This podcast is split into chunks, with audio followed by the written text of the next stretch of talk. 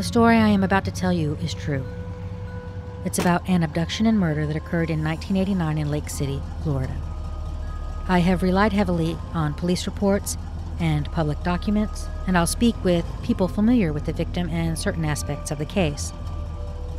All the opinions you'll hear from people I interview, as well as my opinions, and what I feel may have occurred, are just that. It's up to you to decide who and what you find credible. In the end, facts are what matter when determining guilt or innocence, and everyone is presumed innocent until proven otherwise in a court of law.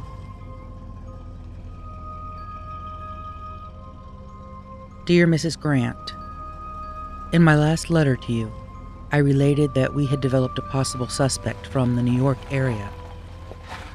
The suspect in question will not talk with investigators from Florida about any cases. The truck that he used in one of the Florida abductions has not been located.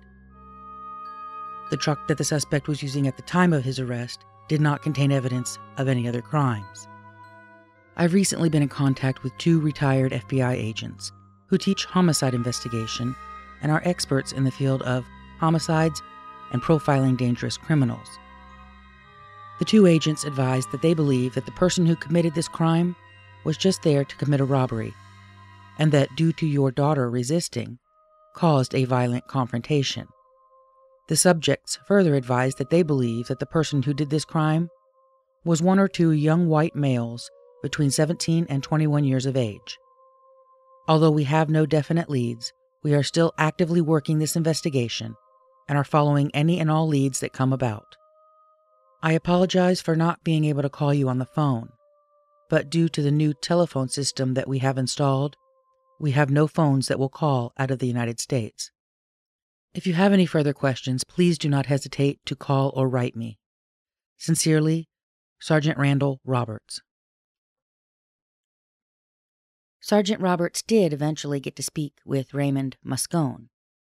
About four months after he wrote this letter, he and his captain visited the Westchester County Jail in Yonkers, New York, to interview him. During this interview, Moscone said that he had been in the Lake City area several times and owned land in Suwannee County in 1983 or 84. There was a hundred acres in White Springs near 129, according to him. He denied knowing Darlene or her father, or any knowledge of the abduction of the store clerk in Flagler Beach.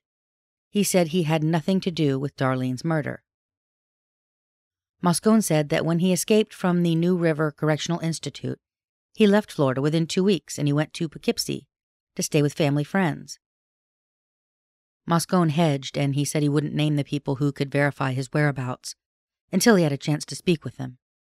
But later, when the investigator tried to follow up, Moscone basically toyed with them, saying that he thought the investigator was just joking about him providing alibis in the form of notarized statements.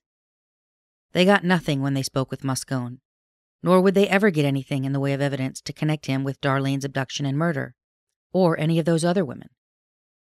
The vehicle that he was driving at the time didn't match any witness description of vehicles around either crime scene, nor is there any latent print or other evidence that ties him to the scene. Moscone was eventually a dead end.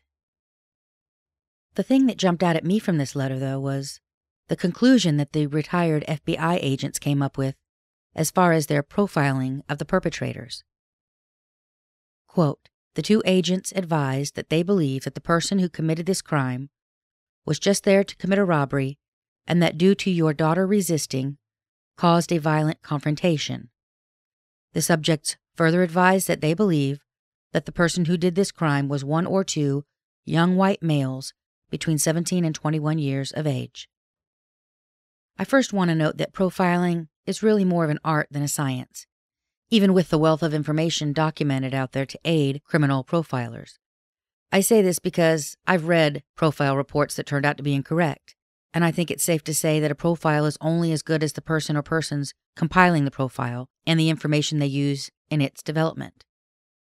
That said, the only suspects that have been associated with Darlene Messer's case, who match that FBI profile description, are Rob and Charlie, our two young gentlemen who were arrested outside Darlene's store with weapons nine days before she was killed, looking to the arresting officer like they were about to rob the place. two young men who were, for some unknown reason, at Darlene's store nine days earlier, about an hour away from their usual stomping grounds. Two young men who had been driving a vehicle that very closely matched the description of the vehicle seen by the customers from Georgia that night, the night that Darlene was killed, and had almost backed into that vehicle when they saw it pulling into a spot farthest from the window where they wouldn't be seen by the clerk two to four minutes before the store alarm went off. Two young men who already knew Darlene from the oyster shack because they had worked with her there, too. Two young men who already had criminal histories. Rob and Charlie. I would later learn from someone who worked at the oyster shack that Roger's middle name was Charles, and that's why everyone called him Charlie. Rob and Charlie sounds, and they even looked back then like a couple of kids from a stoner flick. Except in their case, they were known to drive around town drunk with weapons in the car and do things like yell obscenities at passers-by. These two also committed a fair amount of criminal activity together. It's not shocking to me that FBI agents doing an informal profile of Darlene's crime would come to the conclusion that it was done by a couple of young punks. Young punks are generally sloppy criminals. They don't think things through. They're impulsive. They're messy. They get caught. Usually. And that crime scene at the Suwannee Swifty? It was messy.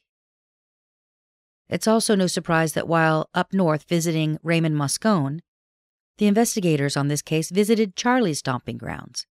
You see, he had moved from Florida to Connecticut sometime after Darlene's murder. The New Britain Police Department assisted the investigators and gave them a phone number that they had associated with him. And Charlie answered. He told them he was busy. He said he had something to do, and it would be about an hour before he could meet with them. So they agreed upon a time. And when the officers showed up at the address he had given them, which was actually his aunt's house, they were informed by her that Charlie had fled. So police talked his aunt into contacting Charlie and asking him to come and speak with them. She went to a payphone and she spoke with Charlie for about 20 minutes and then returned to her house. She told police that he refused to meet with them. She said that when she spoke with him, he was at his girlfriend's house, but he had probably left there by now. With nothing more that they could do, the officers went to the New Britain Police Department and spoke with several of their investigators in the Criminal Investigation Division. When they tried to call Charlie back, there was no answer. At that point, they discussed getting a current violation of probation warrant extradition changed to nationwide, and the investigators assisting them said that when they did, it would be faxed to them. With that, the officers returned to Florida. Rob and Charlie. I speak of them as a pair because of the many police reports I have outlining the criminal shenanigans of this dynamic duo. Let's see if I can give you a timeline of these crimes within the context of the events you've already learned. April of 1988 was the Oyster Shack incident, when Darlene was working for a relative of Charlie's and informed her boss of an in house theft scheme. I have no way of knowing if either Rob or Charlie were in on that scheme, but they were certainly known to all the people involved, so it's not out of the realm of possibility that when Darlene had called the police and cut off the supply of beer and food items being stolen from that business, Rob and Charlie had been affected as well. Four months after the Oyster Shack incident, Rob and Charlie were arrested in August of 1988. At 11:32 p.m., police stopped a black 1988 Oldsmobile Cutlass as the vehicle left the parking lot near a game room in Middleburg, Florida. They had received information that the almost 16-year-old Charlie would be driving around in his parents' vehicle with a revolver. Rob was in the passenger seat. He was 22 at the time. Rob's brother Glenn was in the back seat. He was 18. Charlie only had his restricted driver's license, yet it was well known that he drove around town with his father's guns and got drunk with his friends. Multiple incident reports can attest to that fact.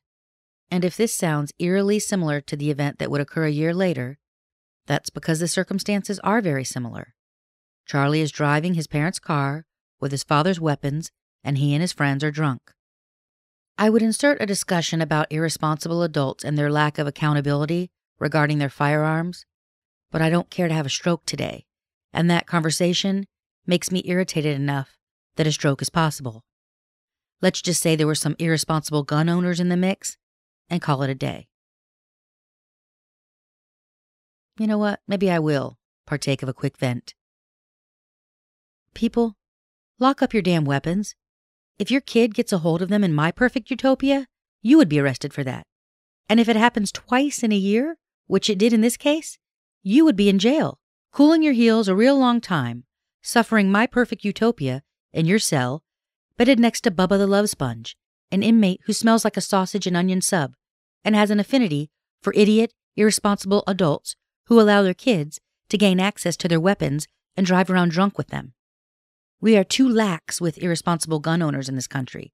We always have been, and the 1980s were no exception. Charlie Boy here is regularly known to be driving around town as far back as 15 years old, in his parents' vehicles, with weapons, while drunk and probably high, given that Pop was removed from one of those vehicles in at least one event. So here he is with his partner in crime, a whole year before Darlene Messer is murdered, and a whole year before Darlene calls the cops to her store parking lot because they are drunk and, according to the report, acting suspiciously. It still bothers me that nowhere in the report that I received does it note that Darlene knew these two guys, and it includes no narrative at all about what she saw that she found so suspicious in the first place. Maybe those documents were held back from me. I can see that happening if these guys are still viable suspects today, and I think that they are, given that I have no current DNA testing results to rule them out, like I do with Joe and T. Anyway, back to this time. The time a year earlier, when they are arrested near a local game room in Middleburg, Florida, with a 38 caliber handgun located in the center console, a case of beer in the back next to Glenn, and Rob, just like before, has no ID to offer when cops ask for it, and that's probably because he had outstanding warrants for other criminal issues. The youngest of them, Charlie, always seemed to be the driver in these escapades, at least during all the incidents that I've studied. Maybe he was the only one with access to wheels. Or maybe these little criminals knew that the minor would get a lesser sentence than they would if they got stopped, so they figured they'd let him take the fall for anything that happened to occur. Seventeen beers were recovered from the back seat, four of them full and thirteen empty. Charlie was arrested for carrying a concealed firearm, possession of alcohol by a minor, and a restricted driver's license violation. Again, the vehicle was towed. Again, the weapon was confiscated. And again, I'm assuming the gun owner had to take a trip up to the local police department to retrieve his weapon. Just out of curiosity, how many times does this sort of thing have to happen? Before, as an adult, you decide to secure your weapons properly? How many times would you head down to the local PD to pick up weapons that your kid was rolling around town with while drunk before you decide that maybe this time is one too many? Maybe after the second time? I'm hoping anyway. Which would have been the day that Darlene's body was found, and Charlie's dad went up to the police department to retrieve the shotgun and handgun that the minor was still allowed access to after the incident I just outlined. Not to put too fine a point on it, but in the span of a year, this minor, Charlie, had two gun charges and two drunk driving charges, charges against his license, and apparently, conveniently, he's home with his father and Rob the night that Darlene was murdered. Not in jail where he should be, but allegedly home with his dad and Rob enjoying a nice evening before they all got to bed around 12:30. Conveniently. Allegedly. If you believe that alibi, which I'm not inclined to do, not without any proof, because nobody in this scenario has the scent of responsibility and truthfulness wafting about their person like magnolia blossoms on a warm summer breeze. Rob and Charlie's MO includes generally being out all hours of the night. Every one of these reports show that these boys are out after midnight, sometimes well after 2 or 3 a.m., so I'm not inclined to believe that they were hanging out with Dad on this one specific night and not out drinking and carousing, as was their normal routine. These weren't staying at home hanging out with Dad kind of boys, if you catch my drift. Now, in our timeline involving Rob and Charlie's excellent crime adventures, we have discussed similar crimes before Darlene was murdered. And now I want to mention a crime that occurred after Darlene was murdered, because it's also very telling. Key for Ruby Tuesday, please. Yeah, because I don't get it. I used to got it before this year. So. Saturday, November 25th, 1989, two months after Darlene's murder. The Rolling Stones set list that night began with Start Me Up. It segued into Bitch, and then sailed right into Sad, Sad, Sad. It was an exciting night for Rolling Stones fans. Most of them, anyway. For two of them, it wouldn't be such a glowing memory. A couple with tickets to the show were robbed by two assailants who were armed with an axe and a bat, about 14 miles from where the festivities would take place that night at Jacksonville's Gator Bowl. 14 miles away in a residential area on a street called Pirates Court. And not, let's say, while they were walking from their vehicle to the arena, tickets clutched in their hands as they hurried excitedly toward the venue. No, this robbery occurred elsewhere, indicating that the perpetrators had run into the victims elsewhere and decided to target them. Did they know that they had Rolling Stones tickets and that's why they were robbed, or was that just a convenient bonus? I will say that these perpetrators were not very bright, because after stealing those tickets, while armed with a bat and an axe like a couple of B list actors straight out of a shitty zombie movie, Rob and Charlie, yeah, you guessed it, headed to the Gator Bowl intent on taking in the show. They were apprehended near the concert venue by off duty officers. Rob and Charlie didn't have guns that night to commit the robbery like they had multiple times before when they'd been arrested. This time they were caught with an axe and a bat, and that might be because the weapons they were used to carrying had already been confiscated by police, and they didn't have access to them by that point, which was two months after Darlene's murder. What happens to perpetrators who clearly aren't going to quit perpetrating when their weapons of choice are suddenly unavailable to them? Well, they arm themselves with new weapons, like a bat, or an axe, or a hammer. You can take away their toys, but that doesn't remove the criminal intent or activity. Criminals evolve to suit their needs.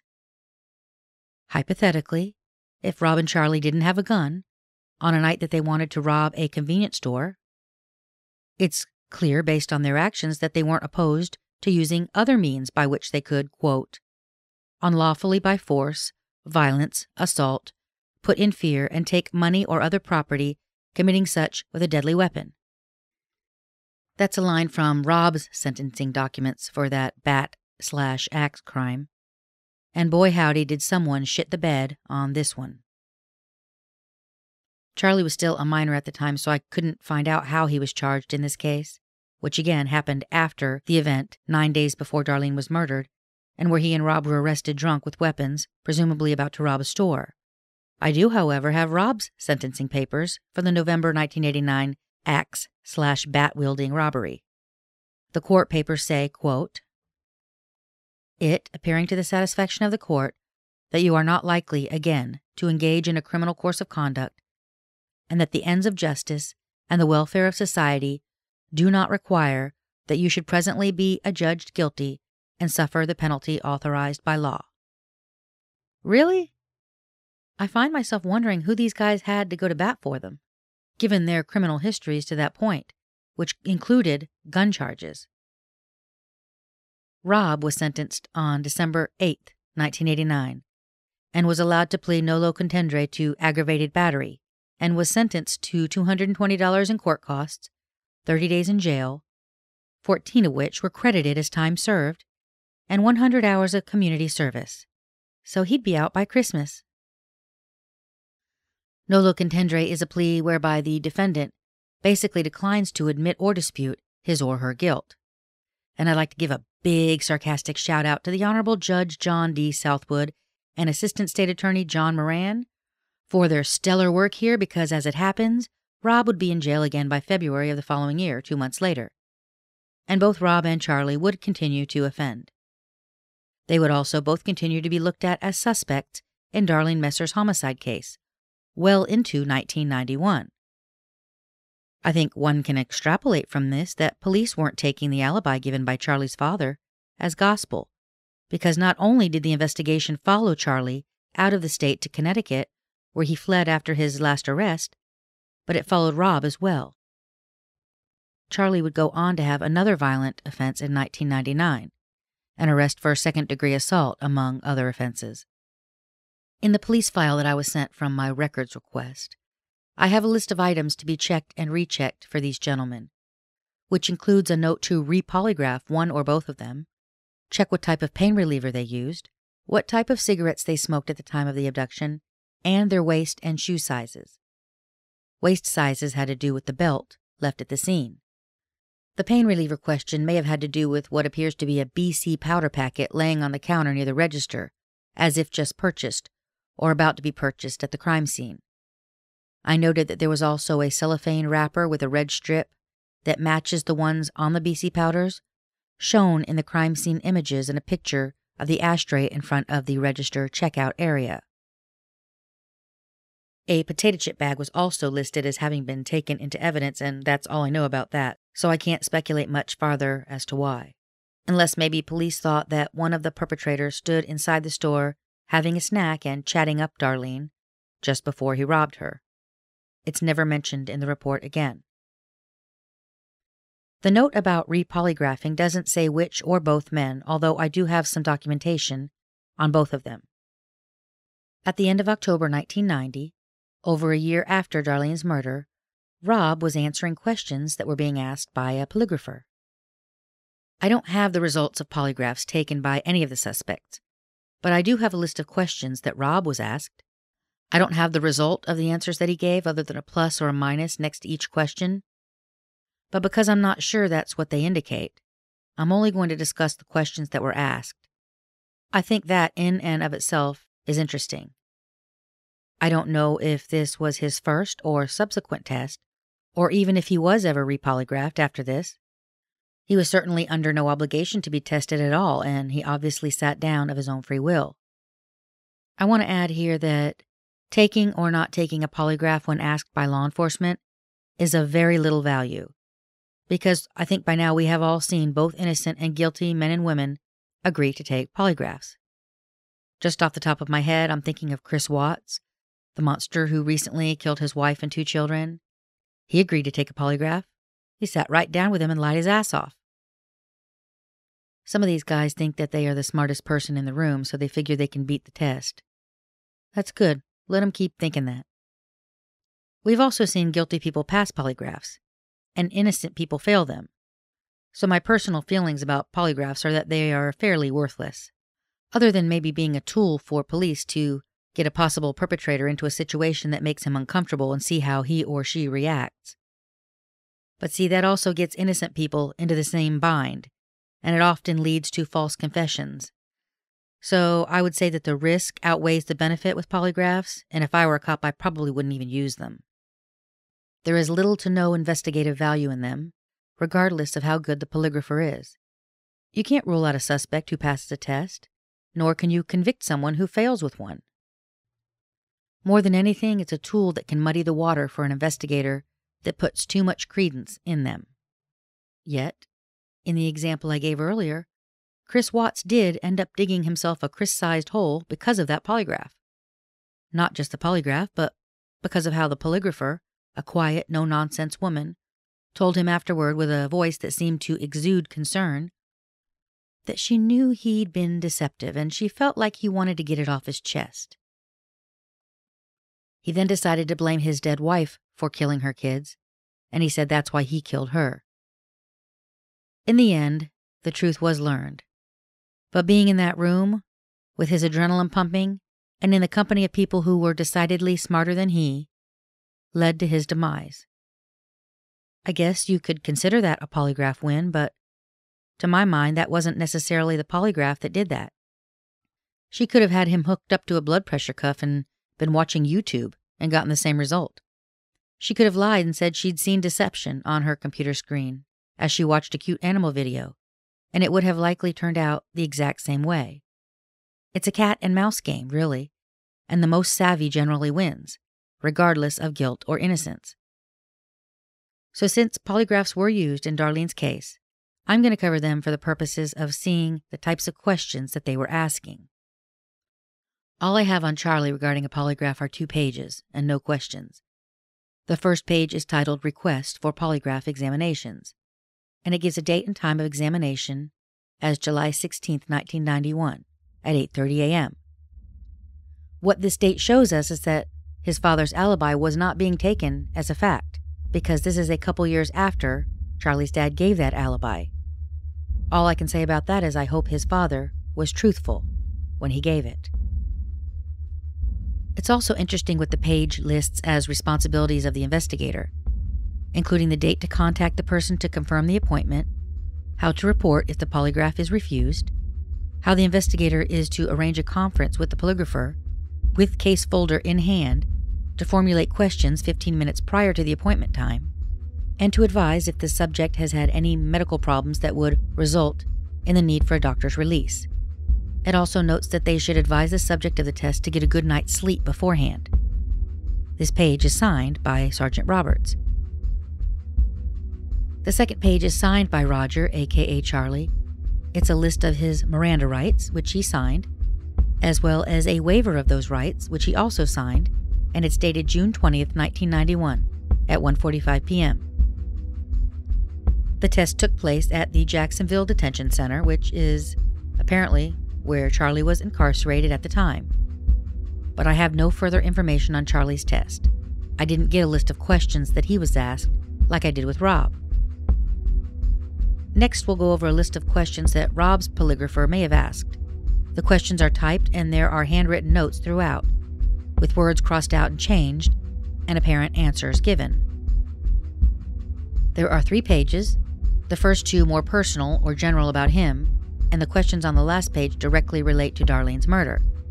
He is asked where he's born, his date of birth, if his parents are living, how he gets along with each of them, who raised him, how many siblings, if he has a girlfriend, if he supports himself or if he has help, and what his job is.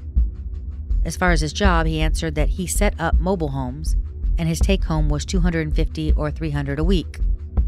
He was asked about his schooling and then how many times that he had been arrested. He answered four or five, two as a juvenile, and the aggravated assault in November of 89 and robbery are noted. They asked about the last medication that he took, and his answer was painkillers about four months prior. They asked him how much he had drunk in the past 24 hours, and he said two beers. The notes also indicate the words weekends and sometimes a lot regarding the drinking. He was asked who he owed money to, and there are two notations. One is listed as McDuff for $3,200, and the other is 90 for probation. It's noted that he was going to the National Training Center learning to be a truck driver. Hunting, motorcycling, and the outdoors were listed as hobbies or pastimes. To the question of his greatest ambition, financially set is the response noted. When asked the worst thing to ever happen to you, the answer is this here. Under the question, ever falsely accused, the answer was yes. Under the question, anything bothering you, the answer noted is this and not having his own place. When asked how he feels toward the polygraph, he answers not comfortable. And then when they ask why he's taking the examination, the answer jotted down was to get this cleared up. Then they get to the questions specific to Darlene Messer's murder. Do you know for sure who murdered Darlene Messer? Did you murder Darlene Messer? Did you help anyone abduct Darlene Messer? And on that question, there's an interesting couple of words. Next to the word anyone, two names were written and then crossed out. The first name appears to be Rog, R O G, which I take to mean Roger, aka Charlie. Then there's a second name which appears to begin with an M, although it looks to have been scribbled out shortly after whoever wrote it began to write the second name down. Another question? Right now, can you take me to the weapon used to murder Darlene Messer? There are a couple questions thrown in about telling lies, and then the final question on the page is Did you tell the entire truth as to what you know about the murder of Darlene Messer? I tell you that I wish I had the results of the polygraphs to share with you, but as I've explained, I don't personally think they carry a lot of weight. So it would be more out of curiosity than anything else. I wouldn't be able to rule him or anyone else in or out based on the results of any amount of polygraph testing.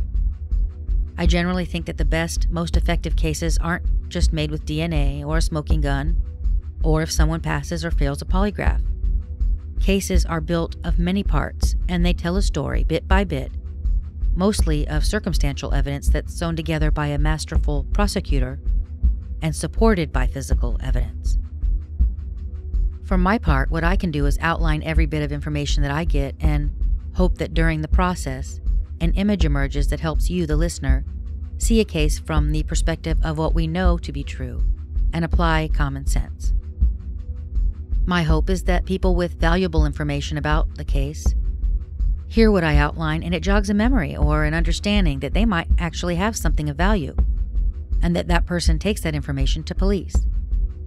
Sometimes witnesses don't even know what they have, and those witnesses are often the people close to perpetrators who may have seen or heard things but don't understand how they relate to a case and if they have any information about it at all. I admit that it's hard to help develop an image for you when the paints that I'm working with to create that image are the scribbled notes of investigators and decades old reports but every little bit helps to create that image nonetheless. In Darlene Messer's case, we have actual images to start with, and those are the crime scene photos. An apparent struggle, the items on the ground, the state of the store, all of it tells a story.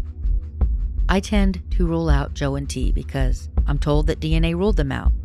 And my perception of this case is that Darlene's crime scene at the store doesn't look like the scene of a seasoned robber. They generally tend to get in and out pretty quick. Most robberies don't even end with a dead person, and they certainly don't end with an abducted person. They just don't. Also, there were zero evidence or witnesses to put Joe and T at that scene. Nothing that could associate them with that store in the appropriate time frame. While that sighting around Price Creek Road is interesting, I don't think that we can even say it was related to Darlene's case. It could just as easily have been kids screwing around that night. And that scream that only one of the witnesses said that she heard could have just as easily been the screeching of tires that the other witness mentioned. In addition, I'm not sure that I buy that the struggle we see in those crime scene photos is even about Darlene having seen too much or ripping off someone's mask. In fact, I don't see Darlene ripping off a mask if someone is holding a gun in the first place, and that's what Joe used in his prior robberies. I don't think you start ripping masks off of armed perpetrators unless you're asking for a bullet in the face immediately thereafter. Even if they've got other weapons, if you're close enough to rip masks off and they've got a weapon, you're close enough for them to hit you. The only possible explanation I could come up with for Darlene doing that was if she thought the black male perpetrator robbing her was Linwood, the peeping Tom, that she had allegedly had problems with. And in that case, she would have to believe he would never shoot her in the first place. I suppose that that's an argument that could be made, but it's flimsy and it doesn't account for the fact that the only black males associated with this case have already been ruled out via DNA.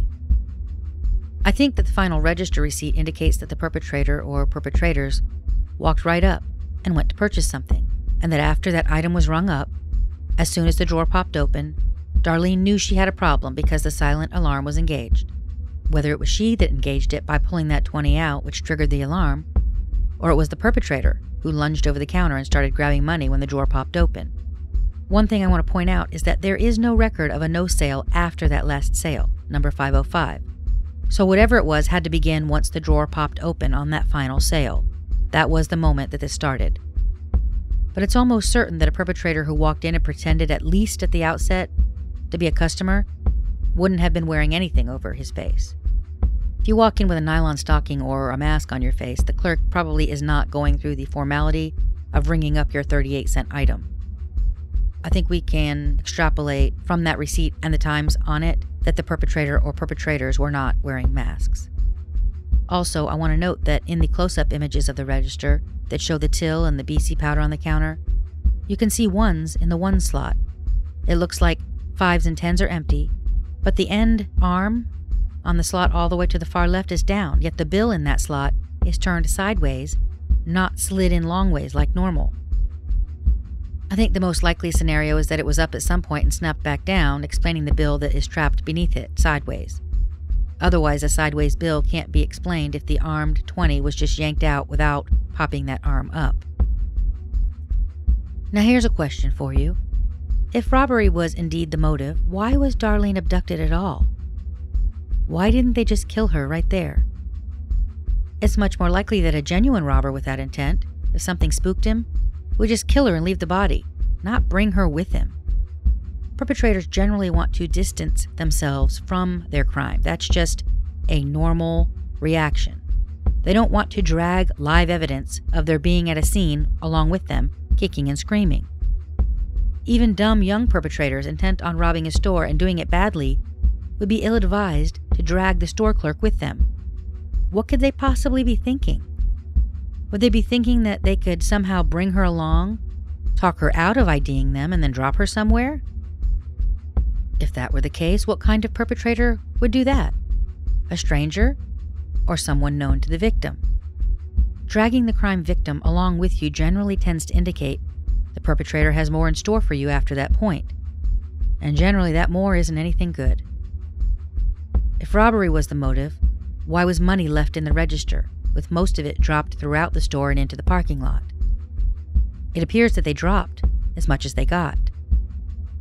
Perhaps the motive wasn't robbery at all. Perhaps the motive was personal. Maybe the robbery was an afterthought, or even a clumsy way of staging the scene. Based on what we know about the ME report, the perpetrator or perpetrators did not appear to have a gun because Darlene wasn't killed with one. I'm still not comfortable completely ruling out them having a gun because we have that one report that says there was a bullet hole in the back of her neck and I have not had anyone say to me, no, the medical examiner made a mistake, and they were able to get her out of that store. So we have to at least entertain the possibility that they had one, but she certainly wasn't killed by one. But if they were robbing her and they didn't have a gun, what in the hell are they robbing her with? Because if they were robbing her with a gun, wouldn't you expect them to kill her with that? Another thing that we could throw into the mix as possible consideration is that one of them did have a gun, and that was used to scare and control her, but another of them had a different weapon, and that weapon would have been what was eventually used to kill her. Darlene obviously fought back in some way, but the area behind the register throws off mixed signals. The items on the floor tend to indicate having been pushed from the customer side into the cashier bay area. The register is hanging over the edge on the cashier side, most of the items on the floor were containers on the counter, within reach of the customer side, and the rolling paper boxes could have fallen when the register went down because they were located behind and next to it. But if the meat of that struggle, if you will, occurred right there where the mess is, why aren't those boxes trampled over and flat? They aren't. They don't appear to have been stepped on at all, yet they're right there on the floor with the gum and the lighters and all that other stuff. However, I did notice that that carpet on the floor in the cashier bay, where all that junk is, appears to have been lifted somehow. Some of the gum and a couple items appear to be beneath it, as if maybe a shoe caught the edge of that rug and jostled it up just a little bit at some point. And what about that belt that's lying right there on the floor? The belt seems to suggest that the perpetrator or perpetrators removed his belt in an effort to either restrain or kill her with. Based on that small sized hole in the loop that it was left in, it seems to me more like it was used to try to restrain her, but it slipped off somehow. Surely he didn't enter with it dangling from his arm or slung over his shoulder, did he? For the life of me, I cannot figure out what else it would possibly have been used for. And why would he just leave it there? That item clearly brought into the scene something that could be traced back to them. And here's another thing why didn't Darlene go for the gun in her purse? It was right there. Very close to the belt, in fact. If she'd been dragged out from behind that register, they'd have to drag her right past that purse. And if you're being dragged right by a purse and your assailant or assailants don't have a gun, but they have something less than that, I think you might try your luck reaching for the better weapon. Maybe she didn't have time once she realized the threat. Maybe it all happened so fast, she didn't even think of it. Maybe they had her arms pinned and she couldn't. Who knows? Fear has a way of affecting your reactions. The bulk of what appears to be a struggle happened at the end of the cashier bay, on the way out of it near the coolers, where a fan on a shelf was toppled, and a pallet of empty glass soda bottles for returns showed signs of being banged into. There's a kitchen sized trash can that appears upside down against the coolers that almost looks like it was thrown in that direction or dragged with its contents spilling out beneath it. I agree with the profilers that the trail of cash and lighters outside the building indicates young, sloppy criminals. Seasoned robbers tend to get in and out and generally don't stop to grab a handful of lighters which don't even make it out to the getaway vehicle because whatever's happening in the process is causing the little money that they got to drop like a trail of breadcrumbs along with the lighters, leading directly to where they likely parked their vehicle. If there was only one perpetrator, that might explain the sloppiness. He couldn't deal with the belt and Darlene and grabbing the stuff. But what type of perpetrator comes alone to rob a store without a gun and expects to effectively control the clerk? You'd have to be a pretty imposing figure to do that, I'd think. Physically big, wielding a scary weapon. If robbery wasn't the motive, and abduction was, something more personal, let's say, it's absurd as a single perpetrator theory. Who did this guy think he was that he could get her out of the store himself without a gun and also manage to stage a robbery with only two hands? One of those hands clearly holding a weapon. If the intent of this crime was a robbery, it was messy, unsuccessful, and committed by a perpetrator or perpetrators who didn't seem to understand how abducting the clerk might actually make their initial intent of getting away with robbery much more difficult. Maybe they weren't thinking at all. Remember, the manager I spoke with mentioned drugs when we discussed the lighters, and that is certainly a possibility to consider. When drugs or alcohol are involved, it's often impossible to understand why a perpetrator did what he did, other than the fact that he was under the influence. Now, the second crime scene, the bridge, it also tells a story. The amount of blood on that bridge indicates to me that some of her attack happened there. If you take into account the puddle of car fluid and believe that it was from the suspect's car, that lends to the idea that the car sat there for at least enough time to drip out a puddle onto the cement that was there and obvious two days later. Then we have the cigarette butts, two different brands, which appear, at least to my untrained eye, like they were dropped after the blood was deposited. And that piece of grass with the blood separate from the blood spots. My original thought was that her body came into contact with a grassy area, maybe even the grassy area near the bridge on either side, prior to ending up on the side of the bridge. Or maybe it was the perpetrator's shoes that came in contact with the grass and they transferred a piece of bloody grass but that would still indicate some injury prior to their arrival at that spot. Which brings me to one possible theory, and that theory starts with that letter written by Columbia County Sheriff Tom Trammell. Quote Preliminary investigation appears that the suspect or suspects left the store, headed towards Starke, Florida, and turned around at the Swift Creek Bridge and got into the returning lane, back towards Lake City, and stopped on top of the bridge and threw the victim into the water from the top of the bridge.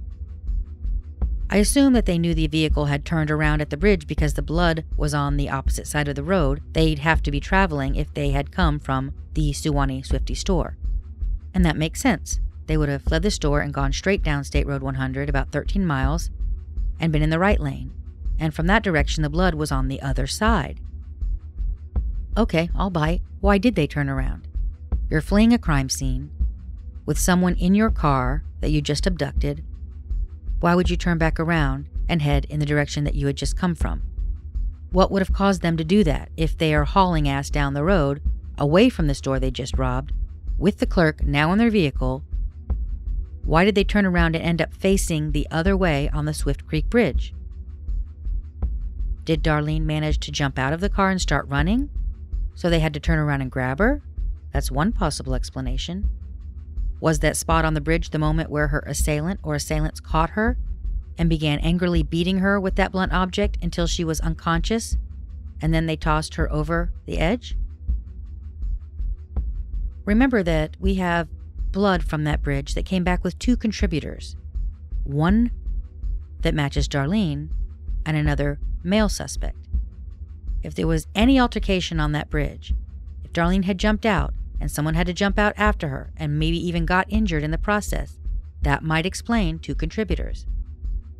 One evidence report notes that glass fragments were taken from that scene, and another notation on a to do list mentioned asking a witness about the possibility of a broken windshield or glass.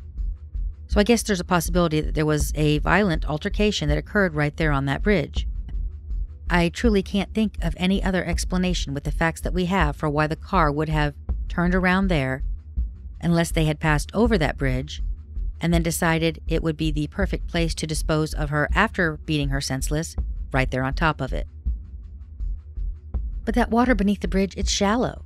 In the dark, they might not even see it. It's not the kind of bridge where you would toss a body over and expect it to float down a river. There isn't any of that. It's basically a very shallow, swampy creek.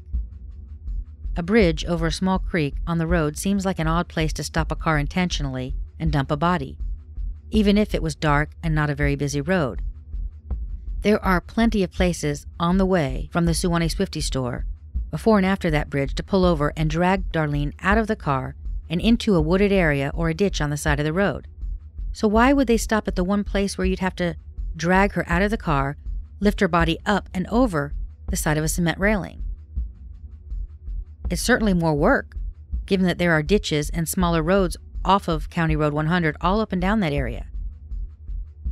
Another thing to think about the blood being on that bridge indicates that she may not have been injured prior to then. It's less likely that they beat her to death or unconscious in the car and then stopped on that bridge let her lay on the ground just long enough to bleed all over that area, and then dump her over. It's more likely that the brunt of that altercation happened right there on that bridge. What if they had taken her somewhere near that bridge, past it maybe, to do something to her? And she got away somehow. Managed to get that far back, running in the other direction before they caught up with her. It is hard to see her jumping out of a moving vehicle that was presumably moving pretty fast going down that road. And then we need to look at where in the car she is. She may or may not have had access to a door handle. Let's assume she's in that 1976 or 77 Pontiac Grand Prix. That's a two door, and it's a boat of a car. Did they take the time at the Suwannee Swifty to pull up one of the front seats and shove her into the back where she would then have no access at all to jumping out? Or did they just shove her into the front seat with them? If it was only one perpetrator, being in the front seat would have given her access to a door. If there were two perpetrators, she may have been shoved between them into the front seats, with still no access to a door to make a quick getaway anywhere along the road. And then there's the trunk. The trunk on the Pontiac Grand Prix is huge by today's standards. They could have shoved her in there, I guess, but I can't see her escaping once inside. I don't think we can know if the bridge was where the assault began or just where it ended up, but given the blood there on that bridge, it does appear to me that stopping right there on that bridge was intentional. Either they chose to, and the reasoning for that is unclear, or they had to. Listeners, if you can think of anything else that makes sense, I encourage you to drop me a line on the Down and Away Facebook page. I would love to hear your thoughts. Next week, the final episode of Season 8. Stay tuned.